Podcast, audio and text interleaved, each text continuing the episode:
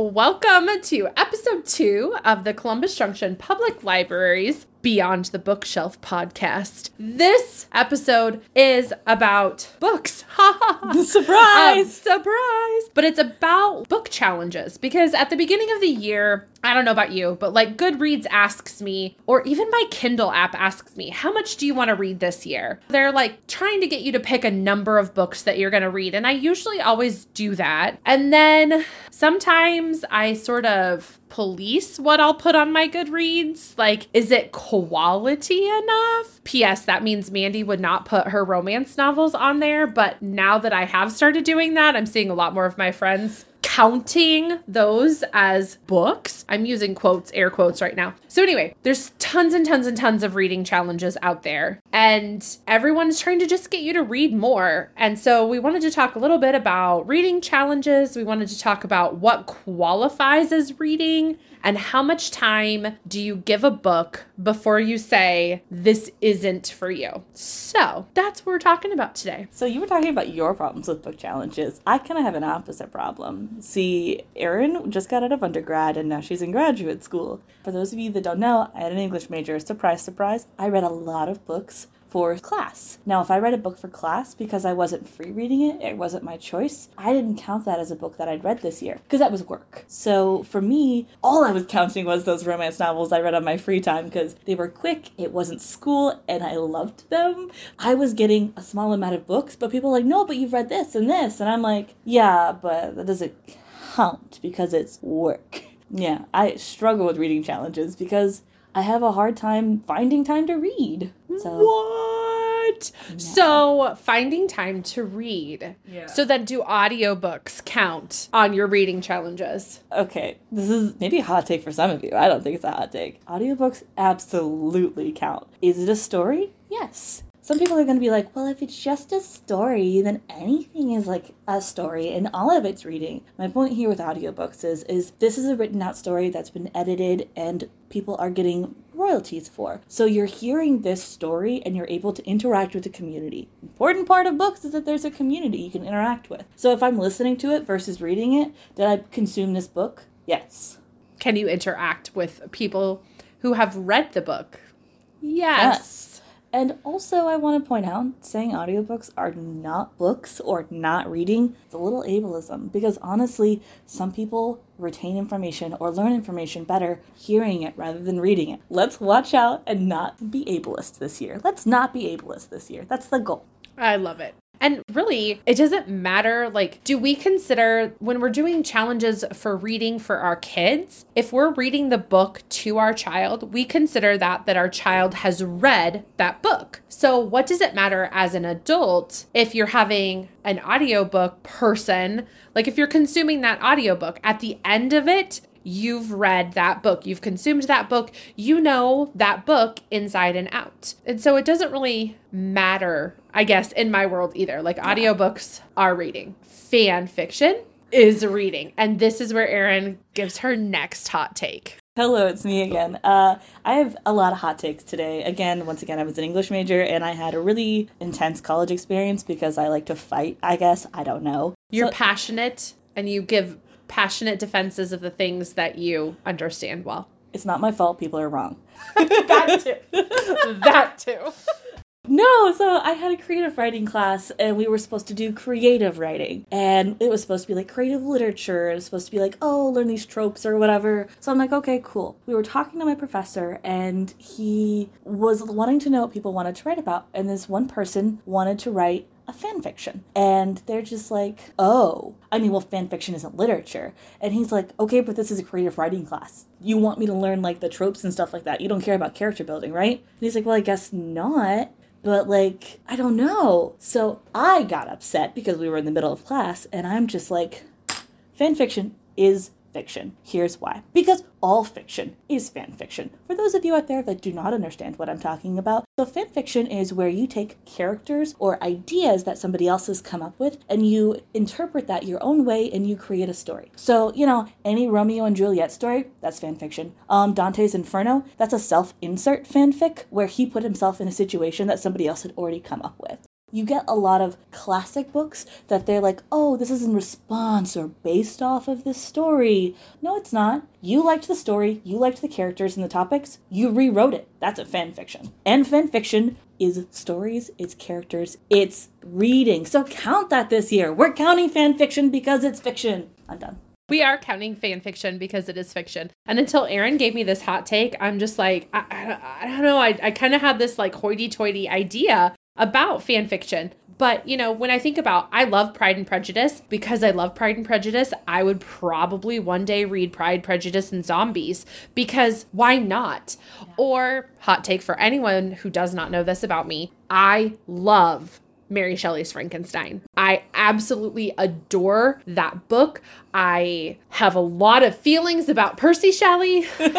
Don't we all? Clearly would probably end up being its own podcast. But there's an amazing book called The Dark Descent of Elizabeth Frankenstein, which is a fan fiction about my most favorite book. And let me tell you, I loved every minute of it. You should probably check it out. P.S like we talked about the last time, it's coming to a streaming service near you soon. I'm so here for it. You know, you're going to hear about it on the podcast. Before we get too far from fan fiction, I also just wanted to say we as readers are creating a community. We're reading so we can talk about it. We're doing these challenges so we can say, This is what I've read this year. I'm excited to hear what you thought about it, and I'm excited to hear what you read. Fan fiction is readers reading characters and responding to these characters and their authors in the same language which is just so exciting. It is. Also, this is going to be a whole nother podcast episode, but graphic novels, also reading, you're finishing a book and you're allowing your mind to get the visual exactly, exactly how the author and illustrator want you to get it. And that is so cool. Like it's just so cool. And there's some amazing graphic novels that we have here at the library. There's even more amazing graphic novels that are coming out that we don't have here that we'd be happy to get you on interlibrary loan. But our take, and we will explain further in future episodes, graphic novels are reading. Let your kids read them, read them yourselves. And that is actually one of my reading challenges this year because I'm not usually a graphic novel person. But there have been so many cool graphic novels that come in that I am challenging myself to read at least 10 this year. Maybe 12. I should do one a month. They're easily consumable. They are easily consumable because they're accessible to everyone. It's true. Um, this has turned into a hot take rant. We didn't necessarily mean that, but we are doing this basically to say no matter what you read this year, we want you to read. And we want to help you find what you'd like to read or encourage you to read by talking about reading challenges. It's true. So there's so many cool reading challenges. One of them is Book Riot's Read Harder challenge. And so it's really trying to get you to step outside your favorite authors. For Mandy, that means I read young adult and romance novels. like this is this is my life. And I do that because I love the escapism. And it doesn't matter if it's historical fiction, it doesn't matter if it's like realistic fiction. I'm not a huge, like, hard world building kind of fantasy person, but I'm kind of getting there. So I just love Book Riot's Read Harder challenge because it's totally trying to make me more aware of who the author is, who the characters are, and trying to step outside my comfort zone with that reading. That one's a really cool one. We're going to link all of these to our website so that that way you can check them out and you can check back in with us on how we're doing with our reading challenges. Some of them are a little easier. Pop Sugar's reading challenge looks super cool and kind of maybe it's about half and half. Like half I could just pick up any book off of my to be read pile and it would fit in a category there. But then there's some other ones that are kind of like, ooh, I got to think about this. My favorite one on here is Read a Book with the Family Tree because that means I can reread Bridgerton because all the Bridgerton books have a family tree in them. Oh, cheater, cheater, pumpkin eater. P.S. I'm not policing Erin's reading. I promise you that.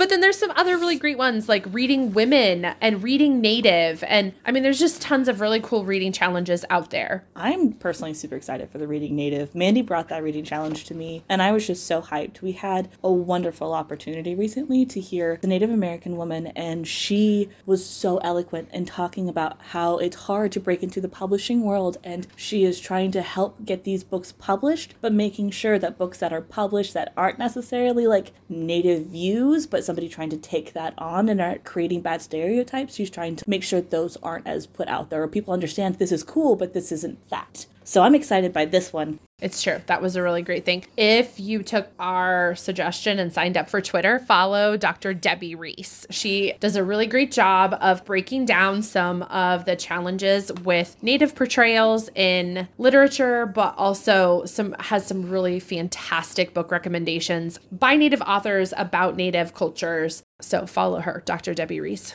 So, like, when you see reading challenges, like, sometimes it's kind of overwhelming because you're like, wow, there's a lot of stuff here, and I have no idea how I'm ever going to figure all this stuff out. On the Read Harder challenge, there's one that says, read a romance by a trans or non binary author. Here's my shameless plug for my absolute favorite book that I read in 2020. It's called Cemetery Boys by Aiden Thomas who is trans. It has a little bit of a love story, it has some ghost stories. You literally step into this neighborhood in Los Angeles. You don't want to leave. So, if you are doing like a cool reading challenge or you want something out of the ordinary, definitely feel free to ask us if, hey, I'm trying to fill this blank on my reading challenge, but also there's just really cool, amazing books out there. And if you're like, you know what, I don't read romance from anybody, just read any romance. It's your reading challenge. You don't have to follow it by the letter. I mean, my goodness, that seems a little bit like drudgery and schoolwork, and this is reading for fun. So if you don't read romances usually and you pick up something that has just a hint of more romance than what murder, I guess, I don't know, then count it. That's fine. We don't care. Count it because we don't care what you're reading, we care that you're reading, and we want to encourage that. Especially if you're trying to challenge yourself to read something outside of your norm. How long do you give the book before you give up on it. How long do you give, Erin? No, oh, seriously. Oh, How Oh, long do you give it? Oh no. Okay. I'm totally putting her on the spot with this question. she is. She did not prep me th- for this. Okay, so Erin does this thing where she'll read four chapters. Now, if it's one of those books where it's like the chapter's like three pages, I'm not going to do that, obviously, but I'll read four chapters because that's typically around the 70, 80 pages mark. By that point, if I haven't read it, my reading time is so short. And I have, I have school. I have actual reading I'm supposed to do. So every time I read a free reading book, I'm actively putting off schoolwork. So it has to be good for me to like actually read it. And by that point, if I'm not like interested or into the story, I just toss it and move on. I have to say, I don't know that I give myself any sort of whatever. Obviously, if something like captures me from the get go, I finish it probably in a ridiculous amount of time. I, and I would say I have a tendency to not finish more nonfiction because I feel like I've already gotten the gist of what the book is trying to say and I'm kind of done and over it. Most of the fiction that I read, I do at least try to finish or take a break and come back to it and finish it. Yeah, you're very good about coming back to things like this isn't the headspace that I'm in right now. I'll come back later when I'm more in that headspace. Erin also has a bad habit. If for some reason in the first hundred pages, all of a sudden like the book is tied up and there's a nice, neat, happy ending, I just stop because I'm like, cool, that was it, short story, done. I've done that with several different books where like there was a part two where it's like, oh, they're married and happy. Oh, but wait, he lied, and like the rest of the book is gonna be really sad, and I like them together as a couple. I just stop. Okay, I like that because you are creating the ending that you need. Yeah. And that you want. Yes, Erin is getting what she needs from her reading. And based on the fact that Erin and Mandy like romance novels, we want things to be tied up neatly and everyone to have a happily ever after. Whatever that looks like for you. Yeah. Like it doesn't have to be marriage and babies. We just want you to be happy in the end of the book. And if you're not happy in the end of the book, then we're probably talking about what we would have how we would have written it differently. As I was kind of like taking a look at some different things for this podcast, I came across Nancy Pearl's rule of 50. So if you're 50 years old or younger, which I'm not going to out y'all, you do you. if you're 50 or younger, you give a book 50 pages. If you're 50 or older, you take 100 and subtract your age, and that's how many pages you give a book. And her statement is there is an enormity of books available. If you're not digging it, go find something that you will. You're never going to read everything. And so don't waste your time on a book that's just not speaking to you. It may not speak to you right then, it may not speak to you ever. It may be the headspace that you're in. I love Jodi Picoult's books. Like mm-hmm. she's one of my favorite authors. But there is a book of hers, Small Great Things, maybe. It's the one about the white supremacist couple and the black nurse. I wanted to read it. I wanted to love it. I wanted to get through it. There's just been so much conversation about racism and systemic racism, and it was just too much for me to immerse myself into it. And I couldn't finish it. And four years later, I don't think I've picked it up since then. So it's totally fine to give up on that and to say, I'm going to come back to it, or to say, you know what, I'm not coming back to that one. And like many of her books, they're about real world topics. I read the school shooting one before I had kids. I probably wouldn't read that one now that I have had kids. You know, we're just in different spaces, we're just in different places in our lives, and it's totally okay to put something down and say, this isn't for me right now. And it may never be for me. Obviously, we're all busy people. If we're reading for pleasure, that means it should be pleasurable. Now, I will say, I do encourage occasionally people read hard topics, but I also understand the overstimulation and the emotional response is exhausting. Absolutely. Because storytelling, you take a little bit of yourself and you put it there, and people respond to that. And if you're reading a book that's emotionally exhausting, stop, come back to the story, or don't come back to the story. Just like emotional drains in your life, you don't have to put up with it, you know? Yeah. And we sometimes don't even realize how we're going to be triggered. So, that bestseller that someone else just keeps talking about, have you read it yet? Have you read it yet? And you get 75 pages in, and then all of a sudden something hits you, it's a bestseller. So, lots of people like it. That's okay. It doesn't mean you have to like it, it doesn't mean you have to read it. P.S. I still have not read Where the Crawdads Sing. I was told there's no actual crawdads in that. So What? I don't know. I feel like it's a spoiler, but somebody's like, it wasn't about the crawdads. And I'm like, what?